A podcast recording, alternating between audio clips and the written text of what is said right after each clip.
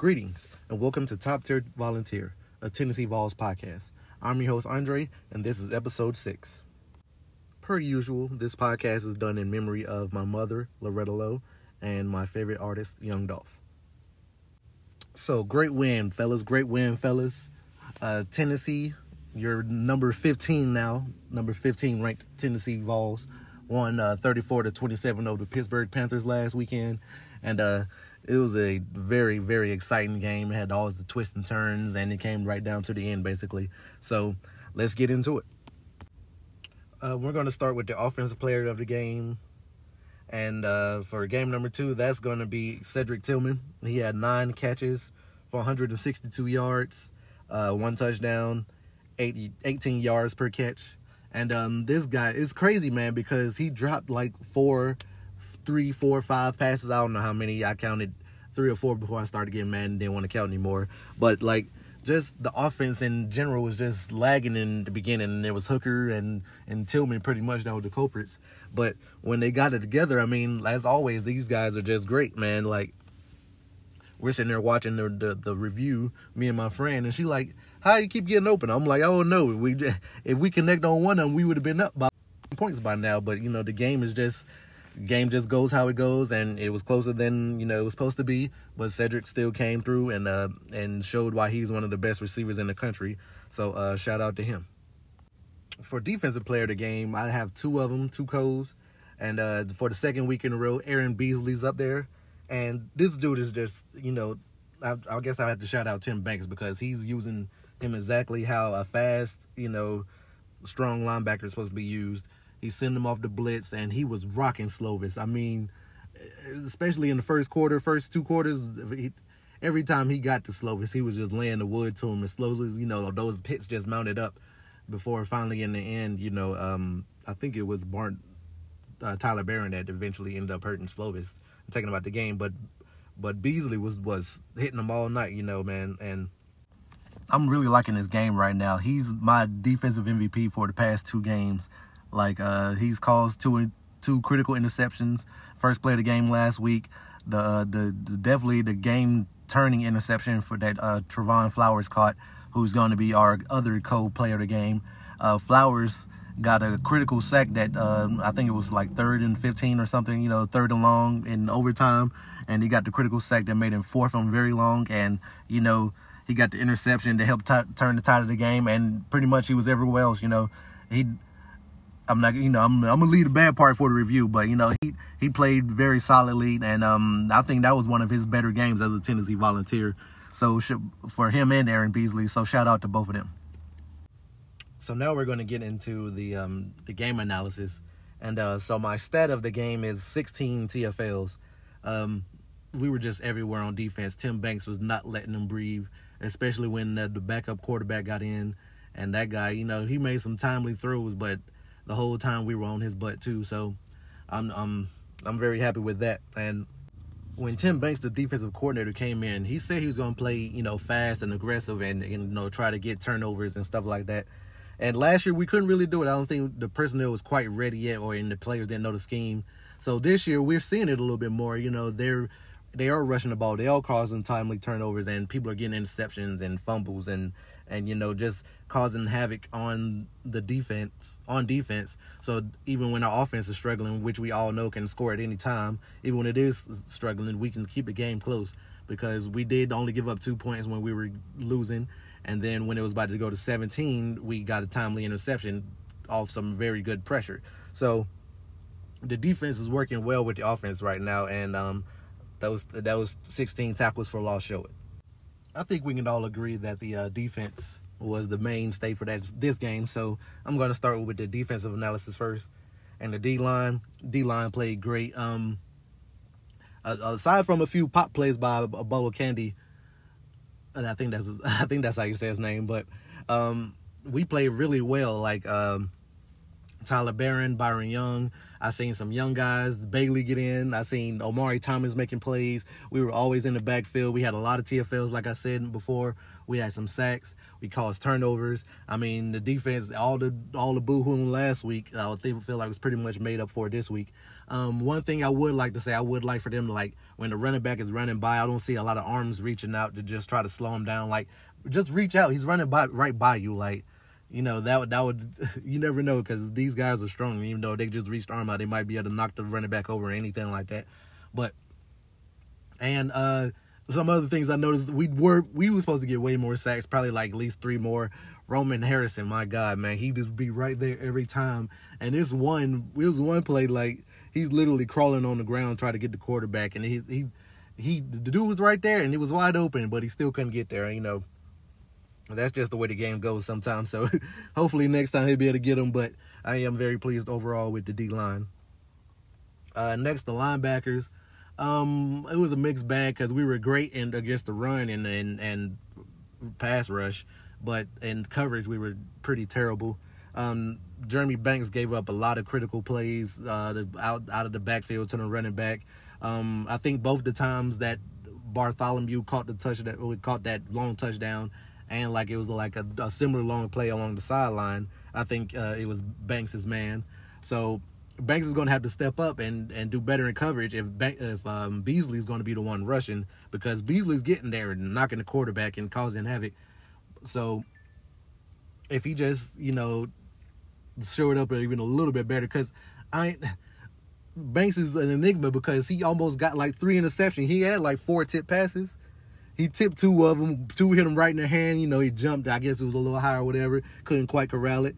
And 1 fell right into the player's hand, and then another one just fell, you know, harmlessly. But he could have had about 2-3 interceptions if he, you know, had a little bit better hands. And, you know, so like I said, it's a mixed bag because he's doing bad in coverage as far as some things, but and playing the passing lanes, he's pretty good because he almost had about 3 picks.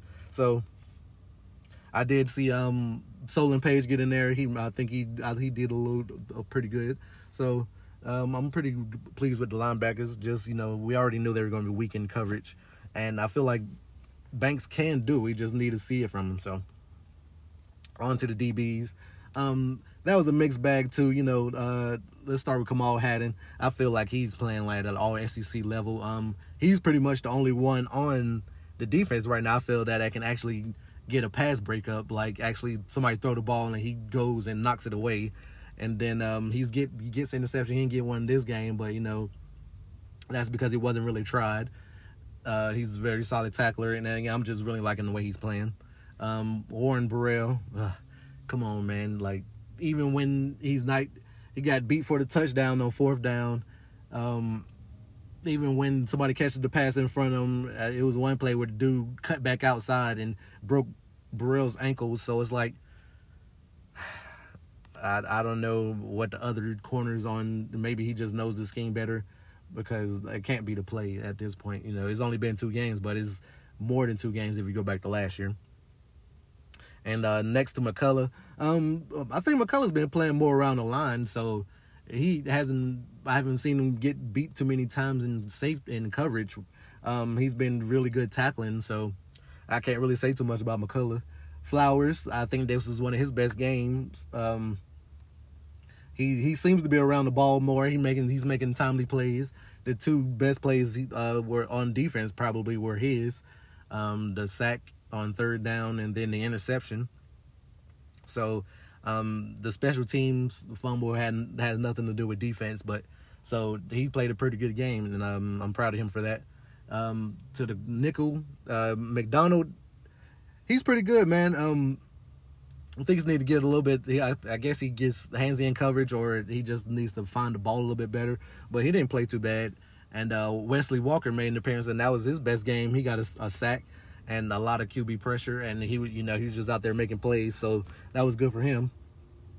I'm happy to see him out there. So all in all, the secondary, you know, we got beat a little bit. We made plays when we had to. So I mean, that's how defense goes. So I feel like pretty much that was it for everybody. So if we can put it together and make it all one cohesive unit, the defense could be pretty good, you know, middle of the pack SEC, which is, you know, not elite, but very good, as we all know.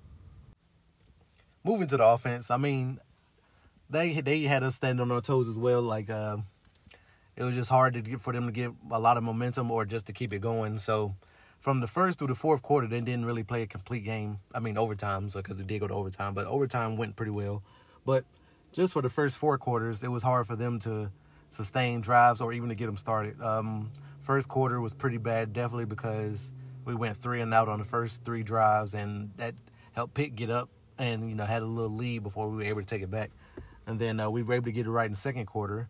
Then third quarter, again, there was another lull. We only had like 43 yards the whole quarter. And then the fourth quarter, you know, that's when the game started to get a little better again. So first we're going to start with the quarterbacks and move on. Starting with Hendon, it was a very streaky game for him. Like, the first three drives was terrible. A lot of overthrows, just not being on par with offense, particularly Cedric. So, and then the running game was terrible, so they tried to get him to run the ball more. But sometimes his biggest plays, we'd get holding calls and stuff like that. And, you know, sometimes it's going to be like that where periods where the game's not going to be going well, you know, overthrows and things like that. But he showed up when it was clutch time, and he made the plays when it had to be made. So, you know, that counts for something. And looking at his finals numbers, I think he only had maybe 300 yards.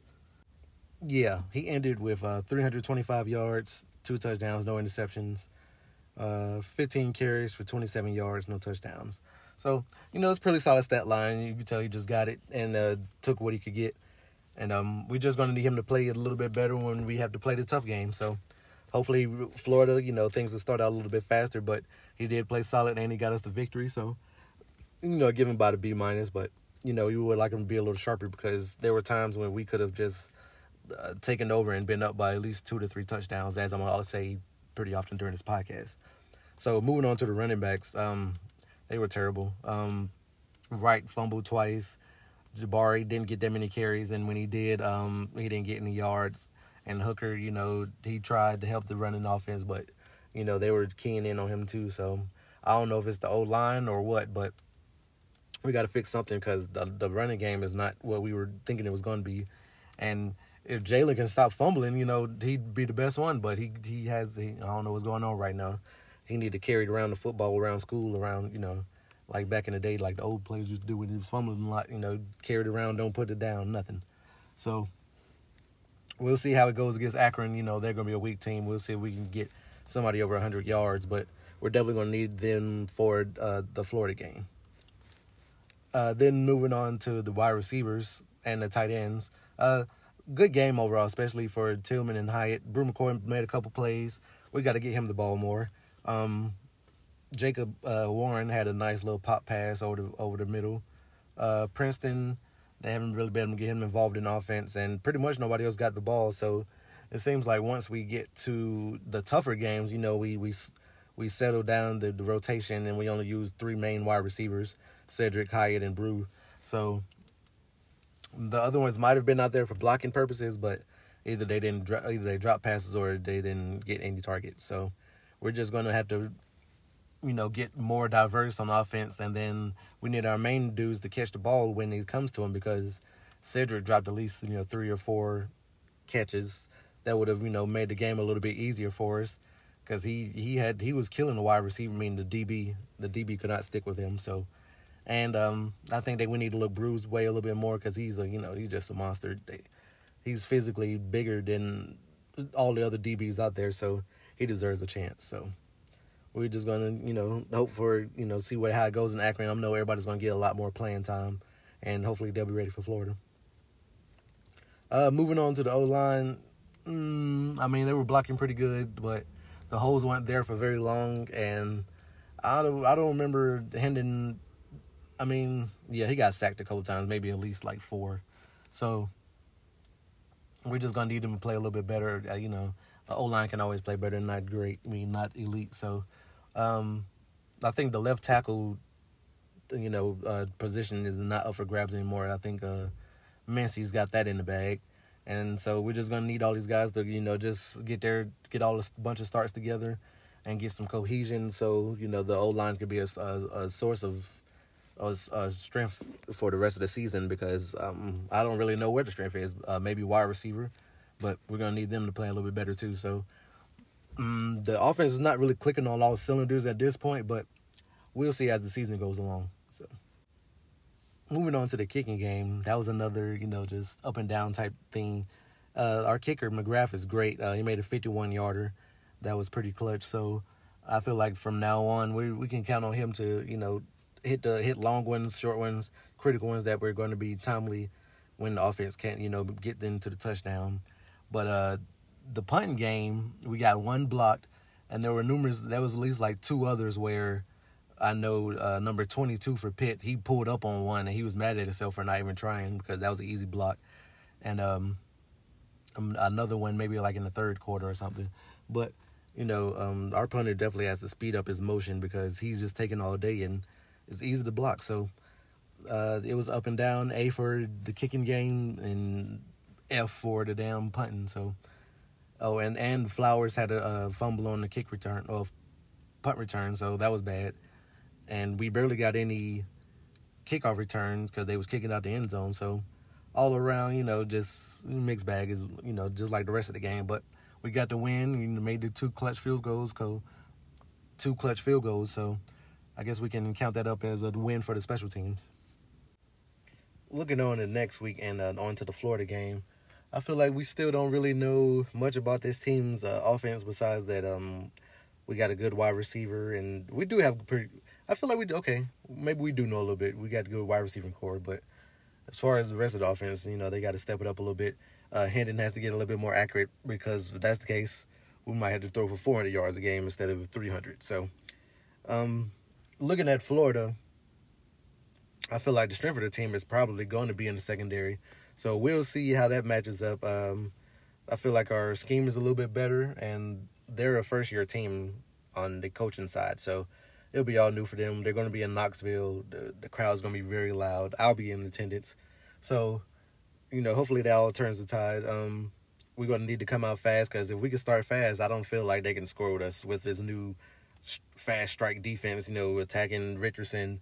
And we're probably going to have to use Beasley as a spy because he's going to be trying to run his ass off. So we're going to have to cover him up, make sure nobody else can let the rest of the team beat us, not Richardson. So if that's the case, I'll be happy with that. But I'm going to wrap this up here. Thanks for listening. This is Top Tier Volunteer. Dre signing off.